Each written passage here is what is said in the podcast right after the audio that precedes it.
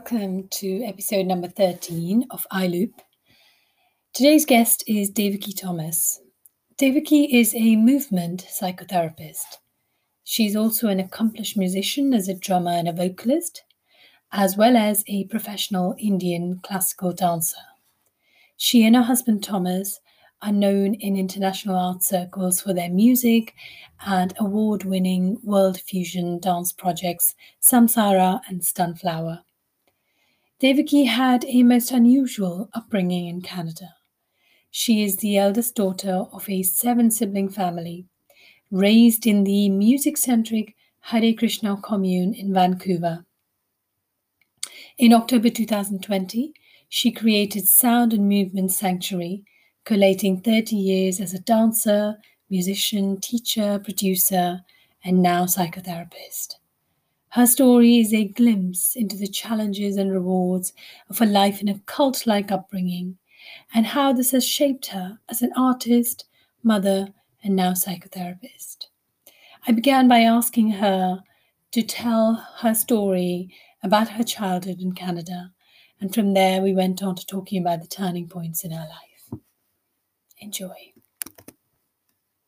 Yes, I was raised in Vancouver, Canada.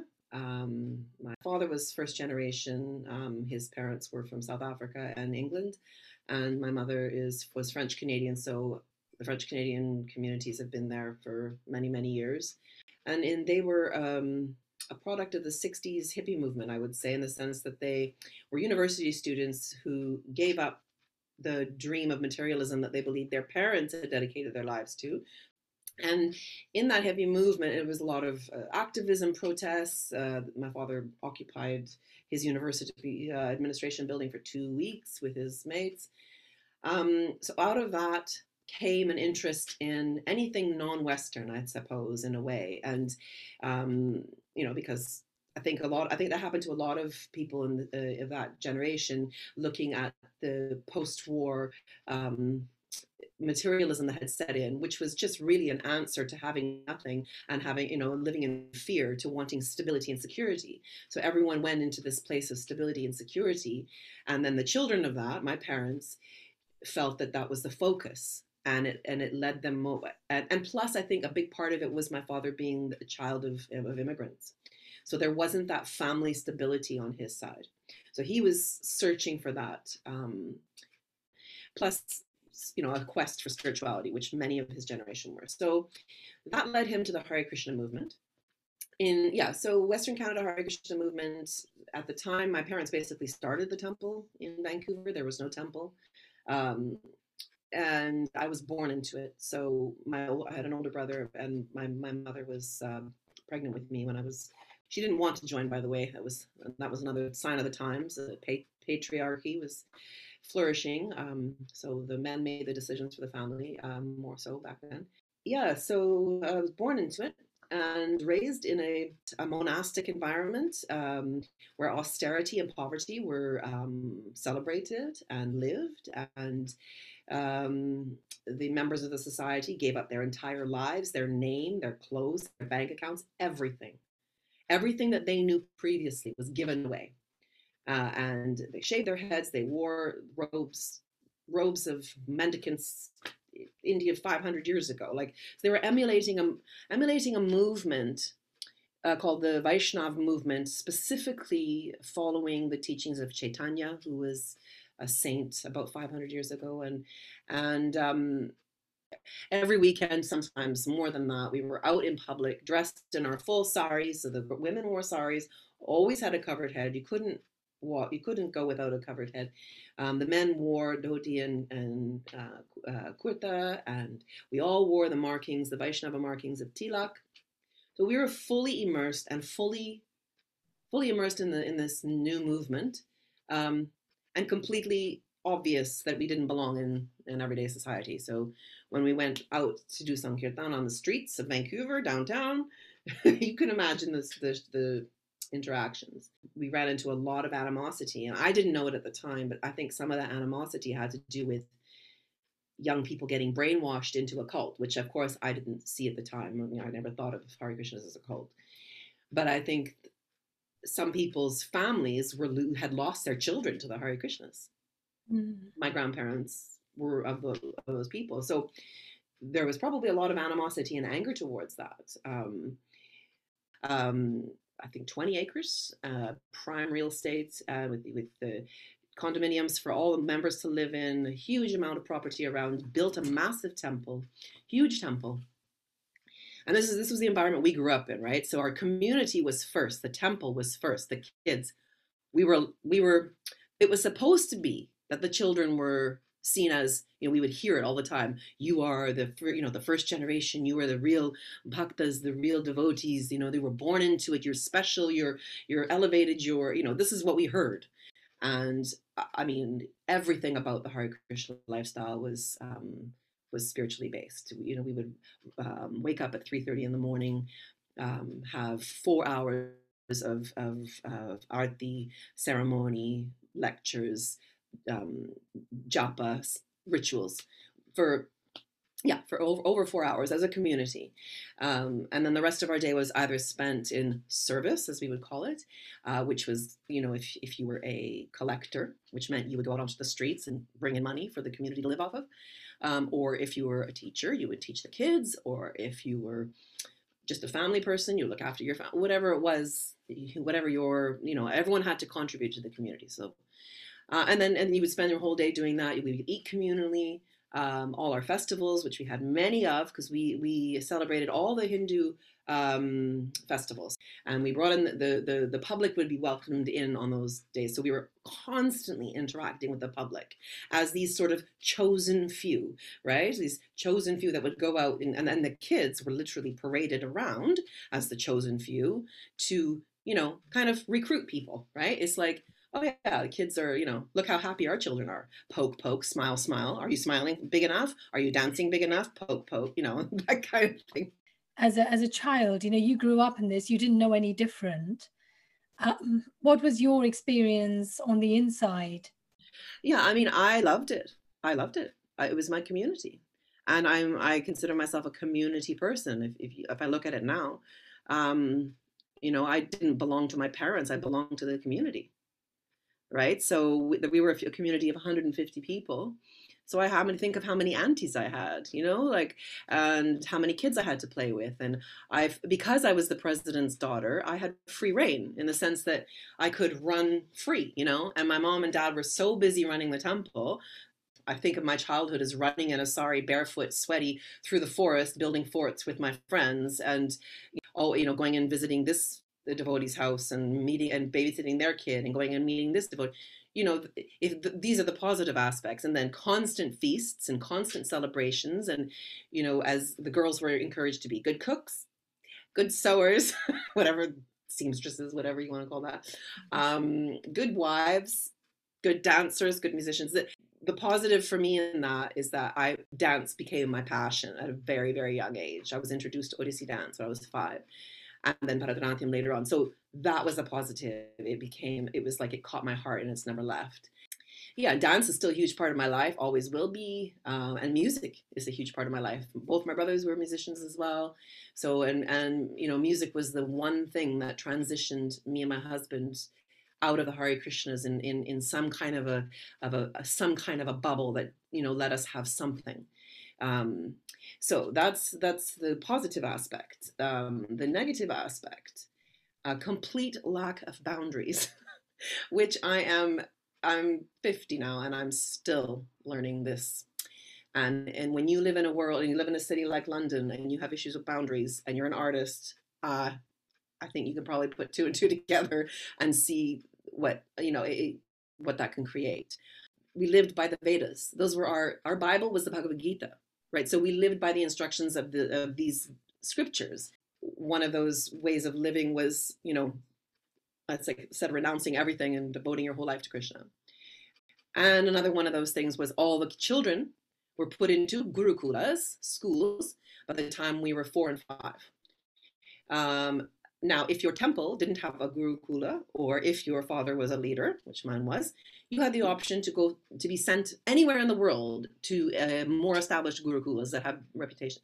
So my brothers were shipped off at four to Dallas, Texas. I was shipped off at five to Seattle. Wow. Yeah. My other brother was shipped off at six to Pennsylvania.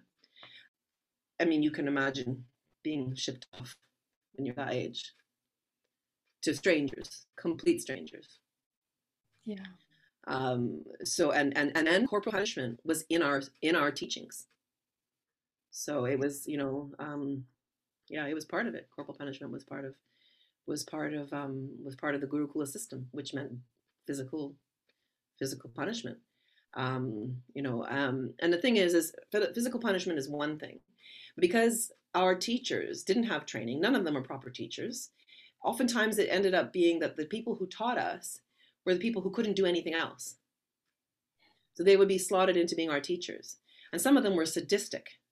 I mean, sadistic. We didn't have, you know, you know, there was the interaction. Any interaction we had was person to person. So there was, I think, in a way, our brains were. That was a positive aspect. Is that we were, we were, we were. I was reciting Vedic sutras by the time I was five, right? Like we all were, right? So, yeah. But the curriculum was so it's very focused on reading and writing, and then focused on Sanskrit. We learned Sanskrit, and then the girls, of course, you know, we were really pushed into the sort of the the housewifey kind of things, you know, and and and luckily dance and music was in there. Luckily, um, so we would go and live with the teachers. So, so at five years old, I said goodbye to my mother and went to live with strangers I'd never met in my life, right? And yeah, and I thought it was a great adventure, right? Because there was all these girls I'd never met, and some of them were older and younger, and I was like, oh my god, party, you know, great, lovely, all these new people, new ways. It was exciting. I learned, I think, on the third day of that that violence was around me at all times, and mm. torture was around me at all times, and I didn't. I I had to learn the hard way by complete surprise, which is probably the worst way you could learn for someone like me because I'm a very sensitive person. But yeah, I I learned by surprise by trying to entertain the teacher, and her like slapping me full on across the face, and it just there's just you know you you didn't know what you did wrong but you'd end up in the dungeon you know it was like this this mm, like a dugout place that would stick you in and you'd be in the complete dark in this dugout and you didn't know where it was um, you'd spend hours there you didn't you didn't even know i can't tell you what i did wrong or the other another famous torture was sticking you into ice cold showers with all your clothes on until you couldn't breathe i mean it's just endless and i got the least of it because my father was a, a leader um, some of the some of the girls. Ugh, it's horrendous. Um, so that was the very negative side of it, obviously. Um, since then, hundred of us kids, we had a class action lawsuit and we sued the Hare Krishnas for you know millions. By the time it came down to you know the, the financial aspect of it, it was you know not that much, but it, it something. Yeah, I mean, if I go back to if I go back to those days, yeah, I think I think what it was is there was there was there were no checks and balances in place and the, the kids paid the price my generation we paid the price my brother my brother took his life uh, nine years ago and it was a direct result for what he went through as a child. And many many many children have taken their life. Many many many many. It's the percentage is so high. Um, yeah so that's the you know the tragedy of it all. Um, you know, but but I'm still here, and uh, my other six siblings, sorry, my other five siblings are still here, and we're all you know building our lives and and um, maybe trying to even you know, especially my my sisters, my younger sisters, they all have PhDs and work for the government and you know live their lives and uh, you know it's like completely opposite to how we were raised. Um, I've chosen the artistic life because I, I have to um, from from for myself um, for my expression. But um, we want to identify a particular turning point. Now that itself, you know, that childhood is a very very, you know, it's a very unusual one. Most people would not have had that kind of childhood. So would you say that the the leaving of that mm, commune and that group was that the turning point for you, uh, or is there something else that you would like to talk about today? The turning point. I mean, to be honest, that was probably the most, in, in a way, the most traumatic part of our lives was leaving the Hare Krishnas because we left the safety of our commune. It was the only thing we knew, the only reality we knew was the philosophy of the, of the that the Hare Krishnas taught us. You know, um, so that was a very very traumatic period and my husband and i because my husband had joined as a teenager and he came to vancouver with his guru from from england from here now, he's not from here he's from trinidad but he came via england he was here and so we left together and we left actually we got together playing playing music in a band for for one of the Hare Krishna festivals the Rathayatra festival. And and and him and I clung to each other for dear life kind of thing. As my parents were leaving they were you know their whole lives blew up. It was like you know it was yeah it was insane what, what was the reason that they finally decided to leave? And, well, I think it was a combination of things. We sat my dad down one time, me and my two brothers. We sat him down and we told him everything that had happened um, in all the schools. And and it, I mean, I'll you know I'll never forget that day. It was like his body was being riddled with bullets. I mean, you know, he was he his head was hanging in shame. I mean, he didn't you know, know. That's amazing. He had no. no and that's the that's the sad part is how disconnected that my parents were from us, and the, all and our parents were more in our lives, you know, than a lot of other parents. You know, um, because we were taught it was part of the philosophy that the kids and and that your kids are not your kids; they're Krishna's kids like I said, so he had lost his position. He got while he was busy managing other parts of the movement, he, he lost position back home. So he came home to kind of a broken man in the sense that the devotees in the temple were like, "Oh, you're off. You're off reforming the movement, are you? You're off telling the gurus that they should get off their high horse. Well, we think you should get off your high horse and come down from presidency, and we should rule as a you know autonomous uh, you know uh, more democratically and uh, and so so his position so he was kind of left with with what do I have now? Um, so I think it coincided with us telling him this stuff. And my brother was 17, I was 16, my younger brother was 14. So it was like we were teenagers. There wasn't any schooling for teenagers. That was the big thing. It's like all the schooling went up to a certain level and then stopped. So there wasn't really any future in terms, you know, the, the movement wasn't old enough to have any kind of future for its children. Yeah. So so your so your your father obviously um had by this time become disillusioned and realized that it wasn't quite what he had thought it was going to be. And and so you and um, thomas your husband you by this time you'd met. Yeah. and uh, what was it that gave you the courage to leave the commune? It was your whole life i can imagine the thought of leaving for you must have been scary. For him maybe not so much because he came in a bit later didn't he? Yeah. Yeah so tell me about that I mean, I don't know if I would have left if my if my brothers hadn't it was my brothers that spearheaded it to be honest. They're the ones you know that really pushed my dad actually. Um i found that out later I, you know but i don't know if i would have left. I mean the thing is that, that thomas him and i you know when we started hanging out it was kind of around the time that we were leaving as well so the fact that he was he was exiting at the same time on his of his own accord I think, you know, and then us getting together probably sealed the deal, I think. Um, so I didn't see it as a courageous move. I, I saw it as, you know, my family is doing this, Thomas is doing this. It's the next step. Um, I don't think I felt much autonomy back then. I mean, I did in a sense. You know, I, I actually went and got my own education sorted. I went to uh, and got my GED, which is a general education diploma, completely of my own accord. Got myself there, signed myself up. I think I was 14 when I started that. I started my own Bharatanatyam dance set of lessons of my own accord. I, I wasn't making any money. I found a way to do it. You know, so I did take initiative. I'm not saying I wasn't courageous. It was working here in London in the arts, and I, I just every every every relationship, I, just felt like I was giving 150 percent because that's what I was used to doing back home. I was used to giving 100%, 150% for my band, you know, travel, you know, insane schedules that would knock most people off their, you know, you know, you know, we used to put on this three day festival. We had four kids. It was, you know, it was crazy. We did it for 10 years. So coming here to the UK, I'm like, oh, I'm just going to take that same passion that I have that's brought me forward in the arts. You know, I saw some success and I, you know, I, I, I have some, I, I have some beautiful contacts that I've made and I, I, I, you know, have met some wonderful, wonderful artists and I will hold on to those special people forever. And my way is to work. I watched my mother do it, work 17, 18 hour days seven days a week. You know, I saw her do that, work herself to the bone for her community. And so I was doing the same thing, but just in a different way. And it was torture, pure torture. Um, and that's, I, I found a therapist then. I said, okay. and I didn't want I didn't want a regular therapist. I wanted because I'm all I'm so up in here. When you've lived a lot of trauma as a child, I'm sure you know many people have shared the same trait.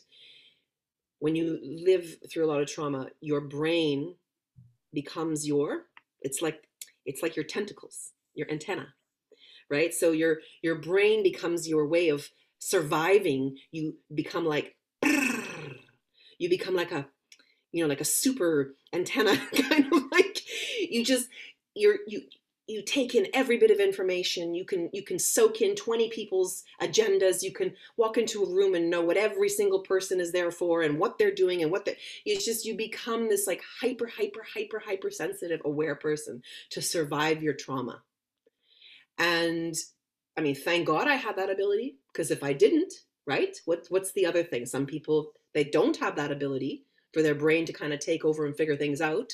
To survive, I had to please everybody.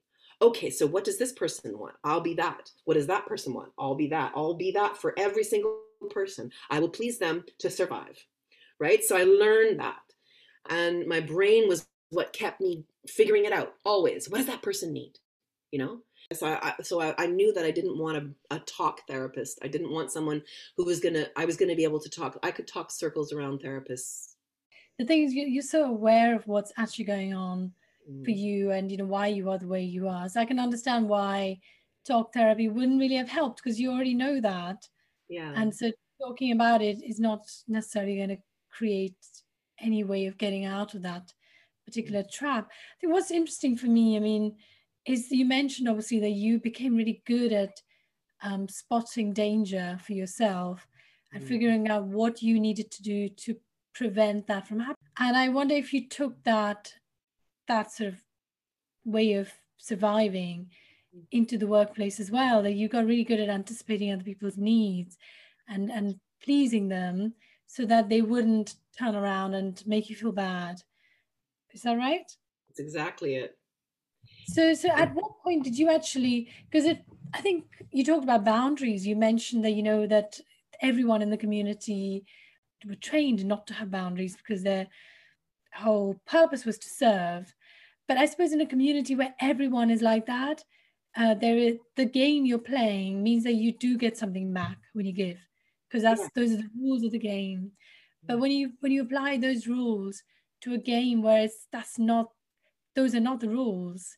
So it feels like when you came into work, you know, in in the jobs you were doing, the rules of engagement were very different but you didn't adapt to those rules. You were still playing on the same rules where there was more fairness, maybe. Yeah, I can see that. So, at what point did you get really clear on what it is that you wanted? Because it also feels like you, for whole of your childhood, you were never asked that question because it was not relevant. You know, what you wanted didn't matter because you were there to, to please Krishna and you were there to please other people. And it makes complete sense that you became a people pleaser. So tell me about what happened for you to break that cycle that was clearly depleting you. It was my work situation turning into a firing squad. That's what it felt like. It felt like I was being attacked from all angles. And people that I thought I trusted turned on me and pretended that they weren't turning on me and I, I got it from every angle, literally every angle, and it, I was I felt myself crumbling, and um, I've never felt that before.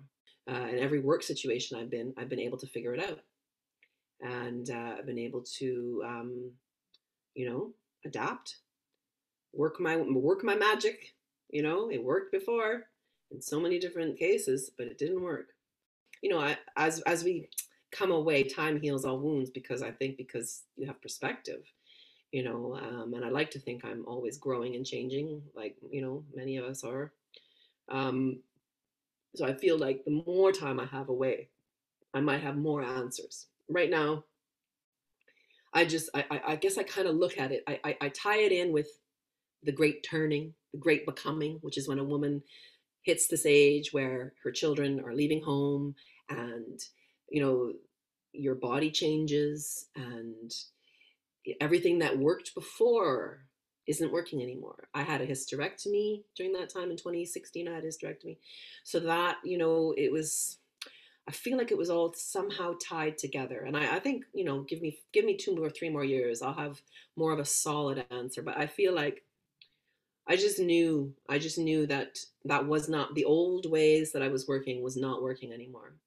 Something had to change. So this finding this therapist, the somatic therapist, and her helping me to really listen to my body. Um, you know, I spent four years with her. Three of those years I had to be with her because my course, my movement psychotherapy course, required that you have um, a minimum of 200 hours of personal therapy. But um, it coincided nicely, you know, and, and the course itself was very, very transformative. So it was kind of all happened at the same time, you know. Um, me knowing this, my old ways, you know, what what's got me and helped me survive to this point is no longer working. Um, you know, my body and everything inside of me is saying no. Uh, I didn't know how, you know, putting one foot in front of the other to survive those days was all I could do. And I did it for my kids. And I know so many mothers will say the same thing. We put one foot in front of the other for our kids. And, you know, you don't want to put that pressure on them. Got to be careful not to tell them that too many times. But, um, but yeah, it was them. And I, I, I wanted them to know that I could move past the, you know, the confines of my childhood, the things that kept me acting in a way that didn't serve my best, highest good, that didn't serve me walking free and true to myself in this world. I want the, them to see that it's possible in life to completely transform. So I knew heading into those therapy, into therapy, I knew. And I and and the further I went into that journey of therapy, and the third further I went into the journey of my movement psychotherapist course, it got harder and harder and harder. And it was I mean, though that's where I can tell you I was courageous because mm. it was like someone taking a knife and carving your insides out. That's what some of those therapy sessions felt like. And that's what some of the work I was doing in the, in the course felt like. It was literally torture. Um, but so I can tell you mm, that's where my courage came out. And I, you know, I'm very, very thankful that I had the courage to, to push through, you know, and come to the other side because I feel like I'm on the other side now. So, as a result of that, you chose a course which also helped you to heal yourself, yeah. and you now you now see that there are others who are like you, who probably will benefit from you know the kind of therapy that you benefited from so your yours wasn't talk therapy what what was involved in it was it dance was it what kind of movement when you say movement therapy so well the the the therapist that I found actually was a somatic therapist. So somatic experiencing, some people call it. Um, and it's somatic is just means of the body. So she um, used a lot of um, uh, meditation, a lot of um, body awareness, um, maybe even a little bit of hypnosis.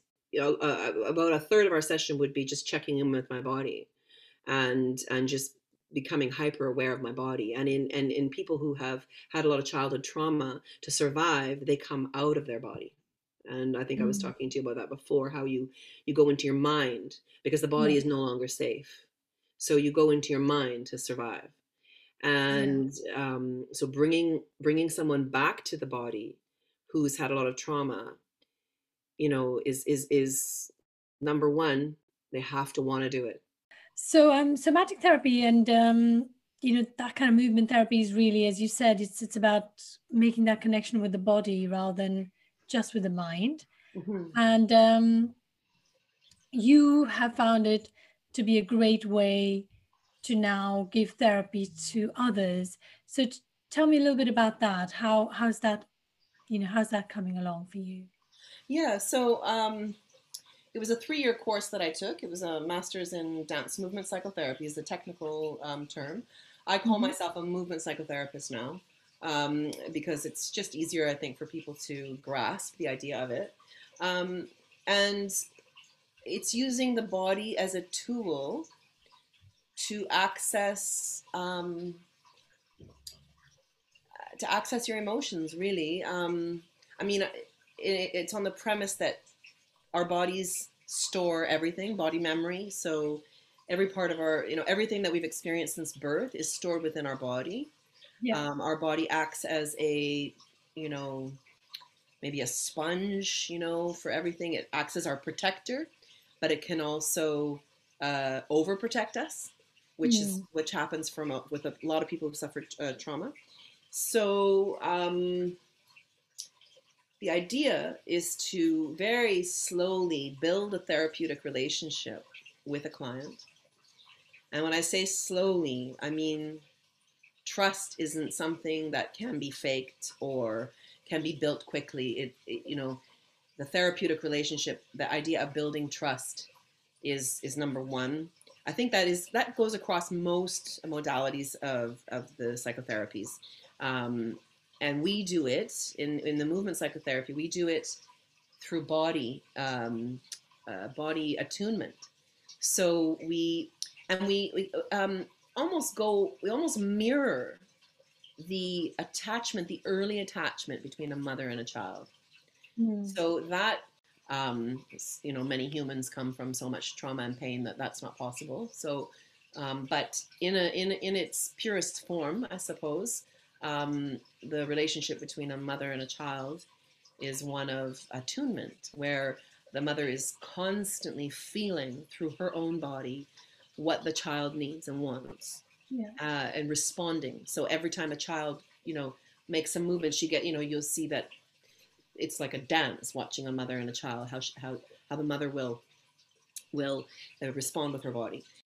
So you, you set up sort of a therapeutic space, and it's very much about especially the way I, I, I, do it myself with my own style is very much about as much nature as possible. So you're setting to be as natural as possible, natural lighting, um, you know, soothing music. Uh, you, you create sort of an environment where someone can come in and just feel safe from the environment. That's the basics. Then you attune to their physicality. So if someone comes in feeling very, you know, their their body is very stiff or tall or uh, or shoulders hunched, you you feel that feeling in your body as the therapist, and you kind of feed it back to them, so they can feel themselves in you. Number one, and number two, they they will feel trust when they feel themselves in you, when they can feel that you empathize with them with their physicality. So someone walks into the room and they're feeling something, and you attune with that feeling they're instantly going to feel safe because they feel understood and acknowledged and accepted. So it's mm-hmm. about putting any, you know, putting, eh, training yourself to put any judgment, societal judgment, personal judgment, personal triggers, putting that outside the therapy room, bringing your heart forward in as an empathic and caring way as possible to be truly there for the client uh, while maintaining boundaries. So this is the dance, the tricky dance between the movement psychotherapist and the client, because when a when a when someone has suffered trauma or just even even minor levels of trauma, oftentimes it's around an authority figure, it's around a caregiver. Mm. So whenever that if you're coming in as a therapist, you're instantly seen as as a as a um, you go into the role of authority figure. The projections that the client is going to have on you is is is is either a parent or a teacher or a, someone in a role of authority.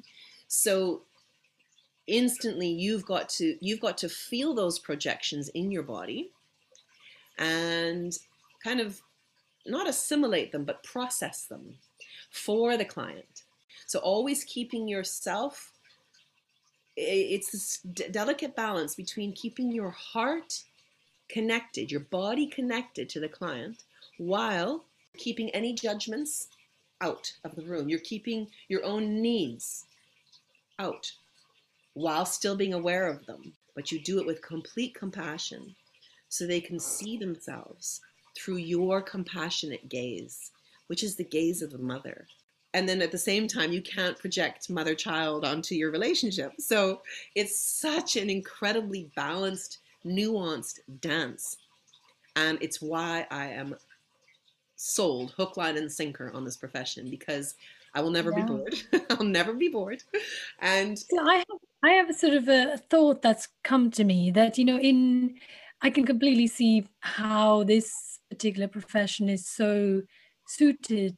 Um, and I'm just wondering whether you, your therapist, and you have found a way for you to take time to be a little bit maybe selfish. You know, I mean that in the best possible way, to yeah. to redress the balance, the the imbalance that you'd created, where you were just giving, giving, giving, giving, and you were not receiving, or people were not giving you. Yeah. How have you managed to achieve some of that so you feel replete again? Yeah, that's a wonderful question. I would say um, there's a few answers for that, I think. The number one thing, which is something I learned from my mother, who ended up being, um, she was a, a psychologist um, after she left the Krishna. She went and got her master's. And the number one thing is self care. Yeah. And of course, if you come from a background like I come from, self care is going to be something that, you know, is, has to be very mindful, very conscious, very deliberate. Um, and and if you've had four children and you've you know been you know self care is not something that comes like second nature. It's something. It's a journey that I'm on. I would say I'm kind of on the beginning of it in a way. Um, you know, I'm finally learning what it means. Uh, but I, I would say that that's number one, actually. And the number two is realizing that I am a human being and I can be fed from my clients. And I know this is, this is, you know, this is something that I'm still learning. But what I mean is that I can learn from my clients. Mm. And I have learned from my clients. In my three years uh, in my training, I had many clients. And the gifts that I received, you know, in my own, I mean, we're human beings. We we we exchange in, in every exchange. We you know, in every exchange, the more authentic the the exchange is, meaning the more things we can get out of the way, the more we can come to our authentic selves, our true expression, whatever's in our heart and our mind in the room. The more we come to that, the more that exchange feeds both of us. Yeah. So, really, it feels like the purpose of everything in movement psychotherapy is to get to that place. And as we've seen through the pandemic, you know, the lack of human exchange is can be deadly. So, the more we can move toward you know just on just on a general humanistic term without thinking of it in, in the psychotherapy term the more we can come toward authentic exchange.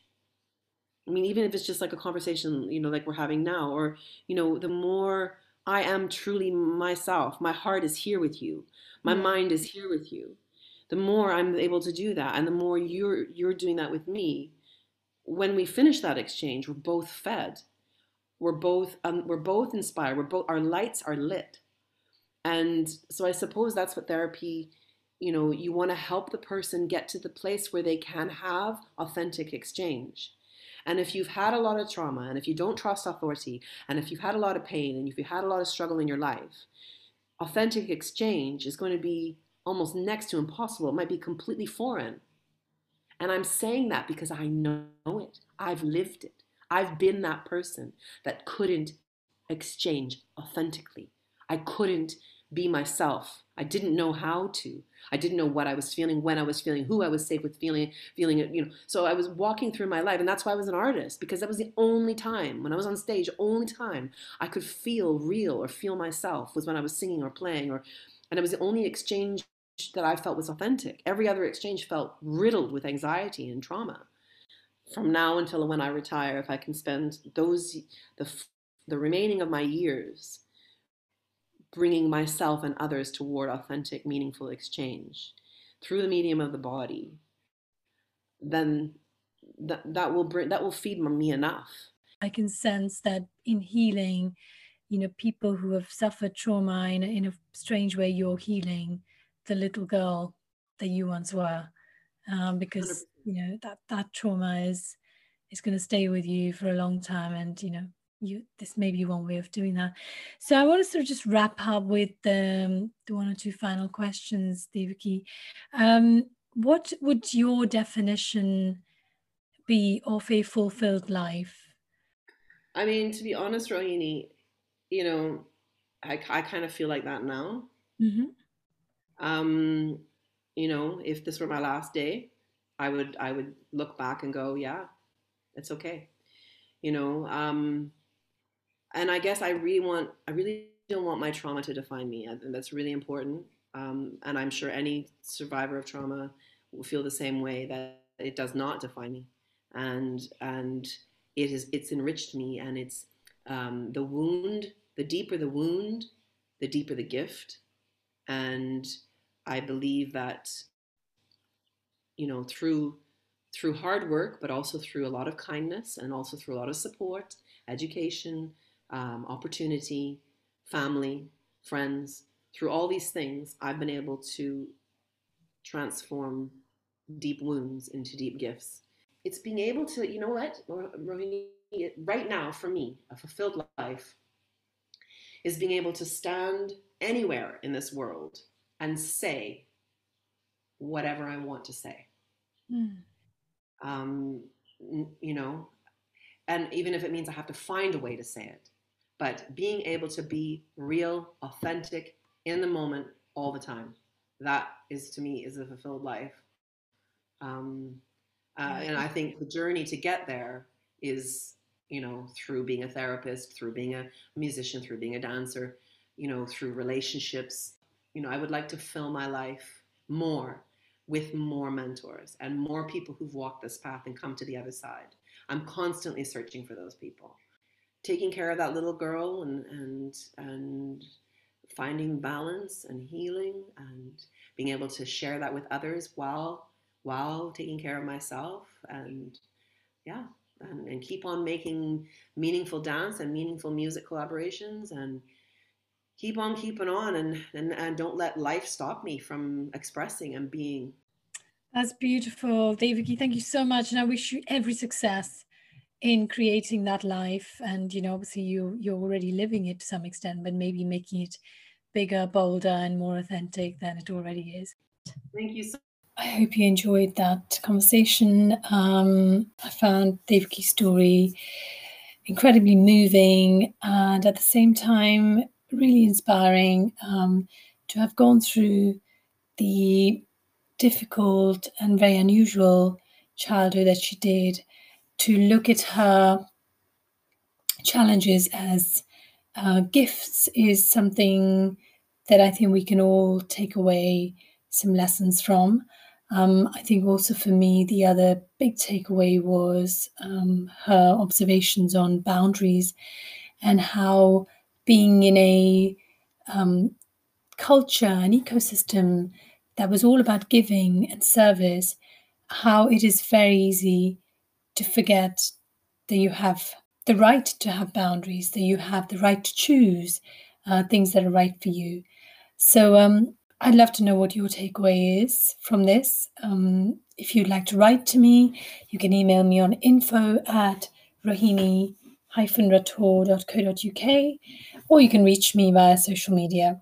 And last but not least, um, I'd like to acknowledge Mike Pearl for his music uh, which is at the start and end of this episode and all the other episodes.